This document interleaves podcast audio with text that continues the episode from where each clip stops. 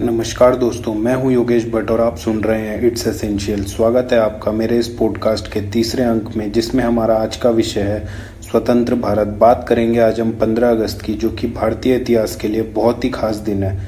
इसी दिन हमारा देश अंग्रेजों की गुलामी से आज़ाद हुआ था। Long years ago, we made a tryst with destiny, and now the time comes when we shall redeem our pledge. Not wholly or in full measure, but very substantially. At the stroke of the midnight hour, when the world sleeps, India will awake to life and freedom. दोस्तों, जो आप अभी सुन रहे थे ये भारत के प्रथम प्रधानमंत्री पंडित श्री जवाहरलाल नेहरू जी द्वारा भारत की आज़ादी के उपलक्ष्य में दिया गया ऐतिहासिक संबोधन था, जिसे हम ट्रिस्ट विद डेस्टिनी स्पीच नाम से भी जानते हैं। दोस्तों, मैंने इस एपिसोड को चार पार्ट्स में डिवाइड करा है, जिसमें फर्स्ट पार्ट में हम बात करेंगे कि पंद्रह अगस्त उन्नीस सौ सैंतालीस इस डेट का इतना ज़्यादा सिग्निफिकेंस क्यों है। सेकंड पार्ट में हम ये बात करेंगे कि उन्नीस सौ सैंतालीस से दो हज़ार इक्कीस तक क्या क्या चेंजेस आए हैं। थर्ड पार्ट में हम बात करेंगे कुछ इंटरेस्टिंग फैक्ट्स के बारे में, और फोर्थ पार्ट में जो हम बात करने वाले हैं वो फ्यूचर चैलेंजेस के बारे में बात करेंगे कि आने वाले टाइम में क्या फ्यूचर चैलेंजेस रहने वाले हैं भारत के लिए। तो शुरू करें। यहाँ पर बात करें तो भारत की आज़ादी का सफ़र शुरू तो बहुत पहले हो गया था, पर उसमें एक अहम मोड़ तब आया जब लुईस माउंटबेटन को फरवरी उन्नीस सौ सैंतालीस में भारत का आखिरी वाइसरॉय बनाकर भेजा गया। उनको भारत इसीलिए भेजा गया कि उन्हें व्यवस्थित ढंग से भारत को पावर्स ट्रांसफ़र करनी थी।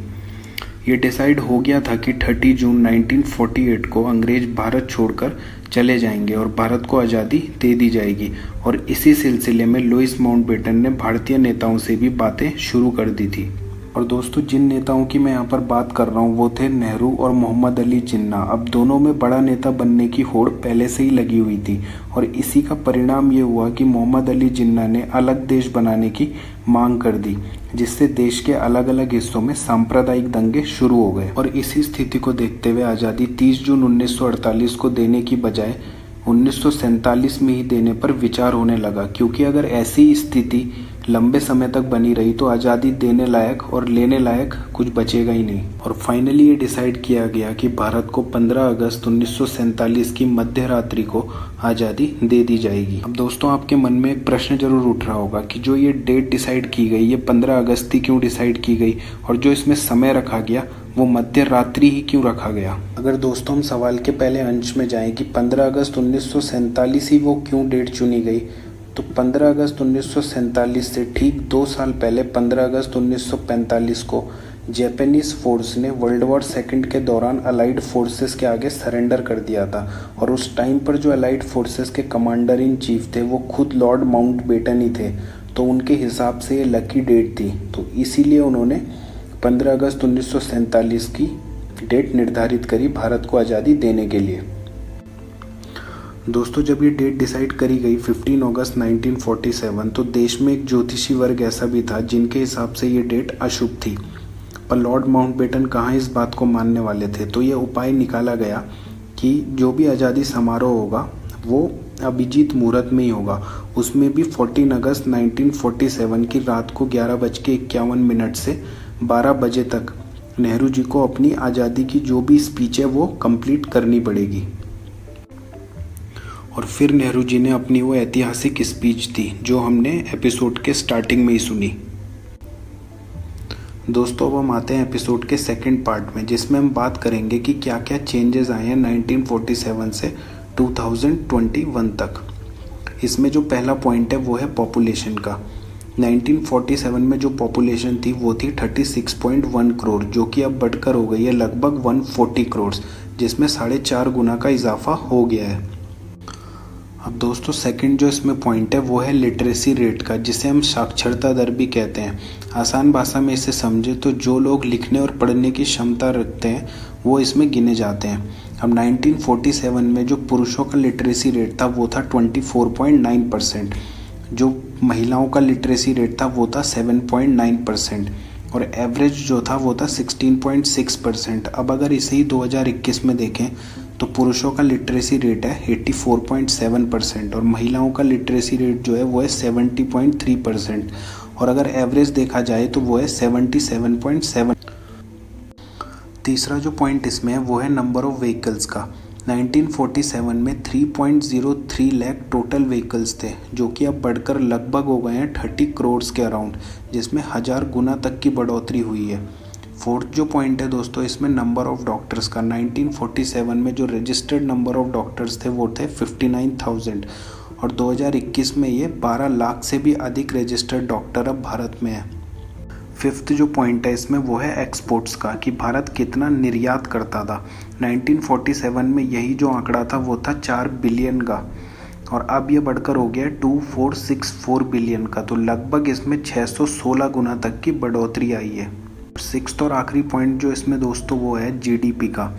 नाइनटीन फोर्टी सेवन में जो भारत की जीडीपी थी वो थी टू पॉइंट सेवन ट्रिलियन की, जो कि अब बढ़कर हो गई है एक सौ छियालीस ट्रिलियन की। दोस्तों अब एपिसोड के तीसरे पार्ट के बारे में बात करते हैं, जिसमें कुछ इंटरेस्टिंग फैक्ट्स के बारे में हम जान लेते हैं। अब इसमें फर्स्ट पॉइंट ये है कि भारत अकेला देश नहीं है जो पंद्रह अगस्त को आज़ाद हुआ था। भारत के अलावा पांच और देश ऐसे हैं जो पंद्रह अगस्त को ही आज़ाद हुए थे। भले ही इनके आज़ादी के साल अलग अलग हों, पर ये देश भी पंद्रह अगस्त को ही आज़ाद हुए थे। इनके नाम है Bahrain, North Korea, South Korea, Republic of Congo और लाइकिनस्टाइन। दोस्तों इसमें अब दूसरा फैक्ट ये है कि अगर मैं आपको ये बोलूँ कि भारत में केवल एक ही मटेरियल है और केवल एक ही यूनिट है जो इंडियन फ्लैग को बनाने के लिए ऑथराइज्ड है, तो आप क्या कहेंगे? जी हाँ, भारत में केवल खादी जो मटेरियल है वो ही इंडियन फ्लैग को बनाने के लिए ऑथराइज्ड है, और केवल एक ही यूनिट जो है के के जी एस एस, जिसे हम कर्नाटका खादी ग्राम उद्योग या संयुक्त संघ, ये ही यूनिट केवल पूरे भारत में ऑथराइज्ड है जो केवल फ्लैग बना सकती है, और ये लगभग एक करोड़ फ्लैग बनाती है हर साल। जी हाँ दोस्तों। और तीसरा फैक्ट दोस्तों ये है कि अगर मैं आपको ये बोलूँ कि जवाहरलाल नेहरू नहीं सरदार पटेल होते देश के पहले प्रधानमंत्री, जी हाँ, सरदार पटेल को ही मेजॉरिटी ऑफ वोट्स में चुना गया था, पर गांधी जी की ख्वाहिश पर सरदार पटेल ने अपना नाम वापस ले लिया था, और उनकी इच्छा थी कि जवाहरलाल नेहरू देश के पहले प्रधानमंत्री बने, इसीलिए जवाहरलाल नेहरू को देश का पहला प्रधानमंत्री बनाया गया था। अब हम बात करते हैं क्या क्या चैलेंजेस रहने वाले हैं इंडिया के लिए फ्यूचर में, जो कि इस एपिसोड का लास्ट पार्ट भी है। अब इसमें जो सबसे पहला पॉइंट है वो है अनएम्प्लॉयमेंट का, जिसे हम बेरोजगारी भी कहते हैं। मैं इसमें आपका एक बेसिक पॉइंट क्लियर कर देता हूँ कि इसमें कौन कौन लोग नहीं आते हैं। इसमें बच्चे नहीं आते हैं, इसमें बुजुर्ग नहीं आते हैं, इसमें वो लोग नहीं आते जिनके पास जॉब है पर उनको जॉब करनी नहीं है। इसमें केवल वो लोग आते हैं जिनको जॉब की ज़रूरत है और उन्हें जॉब मिल नहीं रही है। डी एम आई ई एक ऑर्गेनाइजेशन है जिसका फुल फॉर्म है centre for monitoring Indian economy. इन्होंने एक डेटा रिलीज़ करा था अभी मई दो हज़ार इक्कीस में, जिन्हों जिसमें इन्होंने बताया था कि एक पॉइंट पाँच करोड़ लोग ने अपनी जॉब लॉस्ट करी है अकेले मई के महीने में। तो ये भी काफ़ी एक सोचने का विषय है, और इसमें आगे और चैलेंजेस आने वाले हैं। सेकंड जो इसमें पॉइंट है वो है स्टारवेशन का, जिसे हम भुखमरी भी कहते हैं। अब ग्लोबल हंगर इंडेक्स में भारत की चौरानवे रैंकिंग थी एक सौ सात कंट्री में दो हज़ार बीस में। दो हज़ार उन्नीस में भले ही ये रैंकिंग एक सौ दो थी, वहाँ पे काफ़ी सुधार हुआ है, पर अभी भी ये काफ़ी है, इसमें भी एक सोचने की ज़रूरत है। दोस्तों इसमें जो तीसरा पॉइंट है वो है क्लाइमेट चेंज का, और इसमें जो सबसे इम्पोर्टेंट फैक्टर है वो है फ्लड, मतलब बाढ़, और इसको काबू में करने के लिए फ्लड प्रिवेंशन का, यानी कि बाढ़ नियंत्रण का। अब इसमें भी एक डेटा है दोस्तों कि दुनिया में जितने लोगों की मृत्यु होती है बाढ़ से, उसमें तीस परसेंट लोग भारत के होते हैं। तो इसमें भी काफ़ी सोचने की ज़रूरत है, और इसमें आगे बहुत ज़्यादा काम करने की ज़रूरत है। और इसमें जो फोर्थ पॉइंट है दोस्तों वो है पोल्यूशन का, यानी कि प्रदूषण का। अब इसमें भी एक डेटा है कि पच्चीस जो मोस्ट पॉल्यूटेड सिटीज़ हैं पूरे वर्ल्ड की, उसमें से बारह भारत की हैं, और इसमें भारत की राजधानी दिल्ली भी है और कोलकाता जैसे नामी शहर भी शामिल हैं। तो ये कुछ चैलेंजेस थे जो भारत को फेस करने पड़ेंगे फ्यूचर में, और इन पर बहुत ज़्यादा काम करने की ज़रूरत है। अब दोस्तों अलविदा लेता हूँ आपसे। मेरी तरफ से आपको और आपके परिवार को पचहत्तरवें स्वतंत्रता दिवस की बहुत बहुत शुभकामनाएं। सुनने के लिए बहुत बहुत धन्यवाद। अच्छा लगा हो और कुछ सार्थकता लगी है तो इस एपिसोड को फॉलो और शेयर ज़रूर करें। मिलता हूँ आपको नेक्स्ट एपिसोड में। जय हिंद।